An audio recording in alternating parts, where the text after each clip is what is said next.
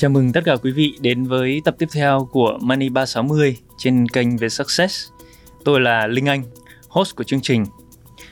Chủ đề của ngày hôm nay thì tôi muốn nói đến những biến động đang diễn ra trên thị trường tài chính Việt Nam trong những tuần vừa qua và có lẽ là sẽ còn tiếp diễn trong những tuần tuần tiếp tới. À, thì từ những biến động này dẫn đến hai luồng suy nghĩ trái chiều luồng thứ nhất thì cho là những những đòn đánh của thị trường này sẽ làm cho các công ty và các tập đoàn và thị trường nói chung ấy, là trưởng thành hơn và công bằng hơn trong sạch hơn để à, chúng ta có thể hướng đến những tượng một tương lai có nhiều tập đoàn sẽ tập trung làm ăn bền vững hơn. Nhưng một mặt còn lại thì cũng nghĩ là những biến động này sẽ gây ra một cuộc khủng hoảng cho thị trường và sẽ dẫn đến tới là nhiều nhà đầu tư hoảng loạn và bán tháo dẫn đến mất sự mất niềm tin trong thị trường chứng khoán và thị trường tài chính nói chung. Thì từ vụ FLC và Tân Hoàng Minh vừa qua, câu hỏi đặt ra là liệu thị trường tài chính Việt Nam có trưởng thành hơn sau những đòn roi vọt của các nhà quản lý. Thị trường chứng khoán Việt Nam của chúng ta đang ở một giai đoạn đầy biến động à, khi mà liên tiếp là hai lãnh đạo của hai tập đoàn lớn trong nước phải vướng vào vòng lao lý. Một là ông Trịnh Văn Quyết, à, cựu chủ tịch của tập đoàn FLC với cáo buộc là thao túng thị trường chứng khoán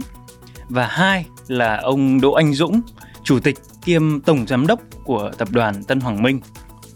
Hai vụ việc diễn ra liên tiếp thì đã tạo nên những nỗi hoang mang không nhỏ trong cộng đồng các nhà đầu tư và từ câu chuyện của hai ông lớn trong lĩnh vực bất động sản kể trên, thì có lẽ điều giá trị nhất mà nhà đầu tư có thể có được lúc này chính là những bài học và học phí thì có lẽ không hề rẻ với một số nhà đầu tư. Khi mà vụ việc của ông Trịnh Văn Quyết vỡ lở, thì nhiều nhà đầu tư và chuyên gia đã lên tiếng cho rằng không hiểu sao vẫn có những người mua cổ phiếu của FLC và khi mà bản thân ông Quyết và tập đoàn FLC đã vướng vào không ít những lùm xùm về cả cách hoạt động, cách phát ngôn hay là các sản phẩm bất động sản. Một lĩnh vực được coi là nòng cốt của đơn vị này. Năm 2019 thì ông từng gây chấn động khi tuyên bố là giá cổ phiếu sẽ cao gấp nhiều lần giá trị hiện tại và nếu không được 5 10 lần thì cũng phải được 7 8 lần. Chưa hết, ông còn cam kết nếu các cổ phiếu của tập đoàn không được như kỳ vọng thì ông xin phá sản. Cụ thể là ông nói xin phá sản thương hiệu FLC thì coi như vứt đi. Và đây là lời hứa chắc chắn nhất, hiệu quả nhất mà tôi tin là sẽ không bao giờ dẫn tới chuyện phá sản. Thực tế là không nhiều doanh nghiệp tại cả Việt Nam lẫn doanh nghiệp toàn cầu dám hứa những lời tương tự khi nói về tương lai của thị giá cổ phiếu của mình. Tinh thần và cách phát ngôn đặc biệt này đã khiến ông Quyết rất nổi tiếng trong thị trường kinh doanh, tài chính và chạm, chạm tới khẩu vị của một số nhà đầu tư nhất định. Không thể phủ nhận là bất kể nhà đầu tư mới hay nhà đầu tư có kinh nghiệm đều có những người thích những lời tuyên bố mạnh miệng như vậy. Để bàn thêm về việc vì sao nhiều nhà đầu tư chọn cổ phiếu FLC hay các cổ phiếu khác cùng hệ sinh thái thì cũng phải kể đến là cơn sốt đầu tư tài chính trải dài trong năm 2020, 2021 là một trong những lý do cơ bản nhất và lan sang tới thời điểm này là 2022. Trong cơn sốt đầu tư chứng khoán này thì nhiều nhà đầu tư tin chắc là FLC là cổ phiếu đất hiếm hoi còn sót lại đang có mệnh giá rất là thấp và bất động sản là thì là lĩnh vực đang rất nóng, đặc biệt là trong thời điểm dịch bệnh vẫn chưa chấm dứt. Điều mà các nhà đầu tư không ngờ tới đó là ngay khi FLC tạo nên những biến chuyển tích cực về giá, ông Trịnh Văn Quyết đã âm thầm bán ra hơn 74,8 triệu cổ phiếu để chốt lời. Để diễn biến giá FLC tăng trưởng mạnh trong một quãng thời gian thì ông Quyết bị cáo buộc à, là đã tạo nên cung cầu giả khi chỉ đạo người thân trong gia đình liên tục là mua bán cổ phiếu FLC tạo nên những cơn sóng ảo nhằm thổi phồng thị giá của cổ phiếu. Còn đối với tập đoàn Tân Hoàng Minh, thì tập đoàn này dù không niêm yết hay phát hành cổ phiếu, nhưng lại tìm cách huy động vốn qua kênh trái phiếu. Cụ thể là các công ty con của tập đoàn này huy động hơn 10.000 tỷ đồng trên 9 đợt phát hành trái phiếu để xây dựng các dự án bất động sản với lãi suất là từ 11,5% đến 12% một năm.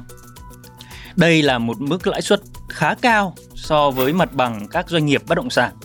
là thường là vào khoảng 8 cho tới 9% một năm. Điểm chung của cổ phiếu FLC và trái phiếu của tập đoàn Tân Hoàng Minh đều là sức hấp dẫn về mặt lợi suất cũng như là việc các doanh nghiệp trong lĩnh vực bất động sản, một lĩnh vực đang rất nóng tại thị trường Việt Nam trong nhiều năm nay. Hai tập đoàn này thì đều nắm giữ nhiều quỹ đất đẹp tại nhiều tỉnh thành giải trải dài trên khắp cả nước và cả hai đều đang lên kế hoạch để xây dựng những dự án bất động sản với quy mô và tầm cỡ. Dĩ nhiên là việc huy động vốn là một câu chuyện quen thuộc đối với các doanh nghiệp bất động sản. Vốn dĩ là đặc trưng của các doanh nghiệp hoạt động trong lĩnh vực bất động sản là sự linh hoạt trong việc sử dụng nguồn vốn, linh hoạt trong việc đầu tư một lúc nhiều dự án và linh hoạt trong việc huy động vốn từ rất nhiều kênh như là bán trước cho khách hàng hay là cổ phiếu, trái phiếu hay là vay vốn. Tuy nhiên là rất nhiều bên nghi ngờ về khả năng trả nợ cũng như là khả năng hoàn thiện các dự án còn nằm trên giấy của FLC hay là Tân Hoàng Minh. Với Tân Hoàng Minh thì phát hành hơn 10.000 tỷ đồng trái phiếu đồng nghĩa với việc là tập đoàn này đang vay vốn 10.000 tỷ đồng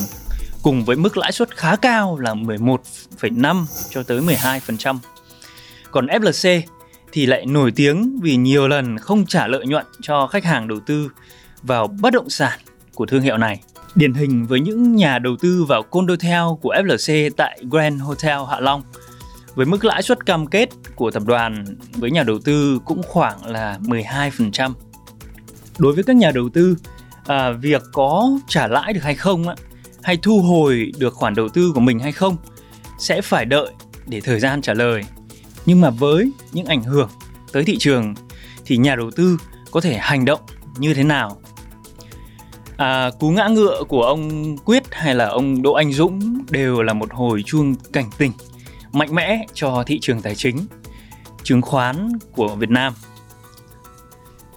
Xét về góc độ thị trường bất động sản hay chứng khoán thì rất có thể là nhà đầu tư trong thời gian tới nên cẩn trọng trong việc lựa chọn dự án hay lựa chọn mã cổ phiếu để đầu tư những doanh nghiệp mà bất động sản có sức khỏe, tài chính yếu hay là dính vào các lùm xùm trong quá khứ có thể sẽ bị rẻ chừng hơn. Theo đánh giá của FinGroup vào cuối năm 2021 thì năng lực trả nợ vay của các đơn vị phát hành bất động sản chưa niêm yết hiện là rất yếu. Và có thể là đây chính là yếu tố mà các nhà đầu tư cá nhân cần xem xét khi lựa chọn dự án hay cổ phiếu bất động sản để đầu tư. Đành rằng là không có doanh nghiệp nào không vay và đành rằng là tỷ trọng vay của các doanh nghiệp bất động sản là rất lớn.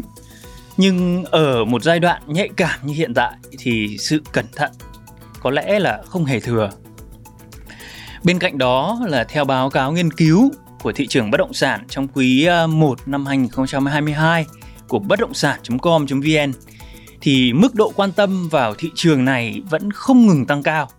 đặc biệt là ở phân khúc đất nền. Vốn đầu tư trực tiếp từ nước ngoài FDI đổ vào bất động sản tăng 213% trong thời gian vừa qua và số lượng doanh nghiệp bất động sản thành lập mới cũng tăng 47% so với cùng kỳ của năm 2021. Những con số này thì cho thấy là bất động sản tại Việt Nam vẫn đang là một kênh đầu tư nóng sốt nhưng cú ngã của hai nhân vật lớn trong lĩnh vực này sẽ trở thành yếu tố để nhà đầu tư lựa chọn dự án kỹ lưỡng hơn.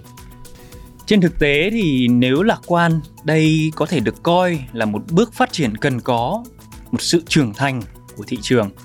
Rõ ràng là thị trường chứng khoán hay kể cả bất động sản của Việt Nam đều đang trong giai đoạn trưởng thành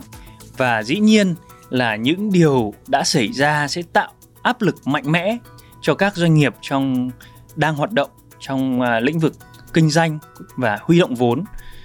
làm sao để thực sự chuẩn bị cho mình một hồ sơ tài chính đủ sạch đẹp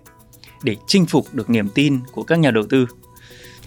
Không chỉ là các doanh nghiệp trong lĩnh vực bất động sản, mà liên đới gần như là sẽ còn ảnh hưởng tới các ngân hàng thương mại. Những đơn vị mà cho vay hoặc là phân phối trái phiếu hộ các tập đoàn. Trên thực tế là các ngân hàng thương mại cho biết các khoản vay của mình cho các tập đoàn đều dựa trên các tài sản đảm bảo, cũng như là việc tách mình ra khỏi việc lùm xùm đến trách nhiệm trong việc kiểm duyệt các lô trái phiếu. Thì nhìn chung là chúng ta có thể thấy là đây cũng có thể là điểm mà những ảnh hưởng này là mà ảnh hưởng tới ngân hàng thương mại thì sẽ tập trung nhiều hơn về mặt danh tiếng. Có thể là cổ phiếu của họ, nhà banh sẽ chỉ chịu liên đới ở một góc độ nào đó thôi nhưng điều mà các nhà đầu tư phải cẩn trọng là không phải là cứ mua trái phiếu qua ngân hàng là an toàn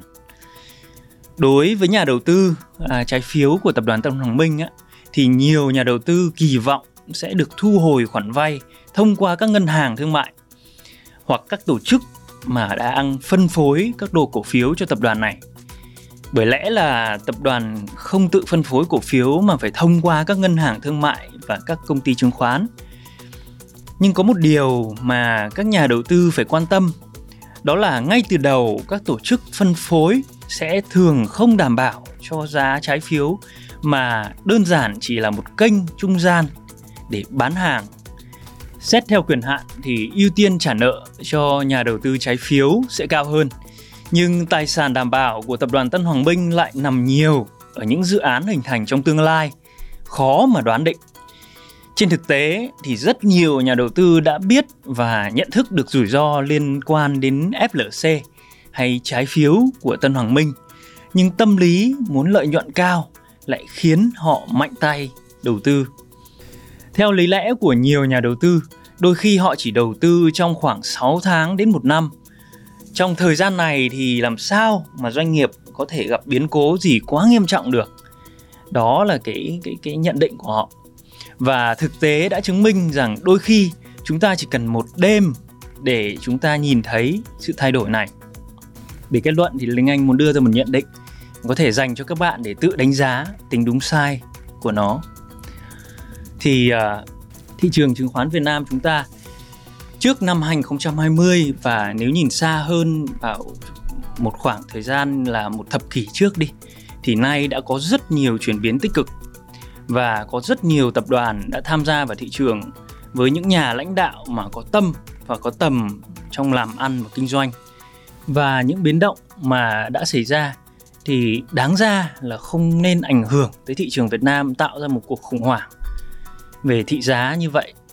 nhưng những khủng hoảng này chỉ có thể tới khi mà có các nhà đầu tư không, mất niềm tin vào những khoản đầu tư của mình và bán tống, bán tháo cổ phiếu của họ, gây ra một hiệu ứng domino trên thị trường tài chính. Có thể chúng ta có thể lấy đây làm những biến động này là một cơ hội để mà từ nay nhận định các cổ phiếu và đưa ra các quyết định định đầu tư có căn cứ và có niềm tin hơn. Có lẽ là chúng ta phải tập trung để tìm tìm ra những doanh nghiệp có giá trị nội tại, có những nhà lãnh đạo doanh nghiệp có tâm trong việc kinh doanh, làm ăn và phát triển bền vững, hơn là những nhà đầu tư có tâm trong việc lèo lái thị trường cổ phiếu. Và với các nhà đầu tư mà trong khoảng thời gian vừa qua, các bạn đã đầu tư vào cổ phiếu FLC hay mua trái phiếu của tập đoàn Tân Hoàng Minh thì tôi có một lời chân thành muốn gửi tới các bạn là các bạn không hề sai trong quyết định của mình nhưng có lẽ là các bạn có thể lấy đây là một cơ hội để đâu đó học được một điều gì đó mà mang lại cho các bạn sự thành công trong những quyết định đầu tư trong tương lai. Cảm ơn các bạn đã theo dõi chương trình. Nếu thấy những nội dung vừa rồi có giá trị à, thì xin cho một nút like, uh, share với bạn bè hay là người thân của mình hoặc là subscribe vào kênh YouTube của Việt Success cũng như là theo dõi chúng tôi trên các nền tảng podcast khác. Một lần nữa cảm ơn các bạn và hẹn gặp lại ở các tập lần sau.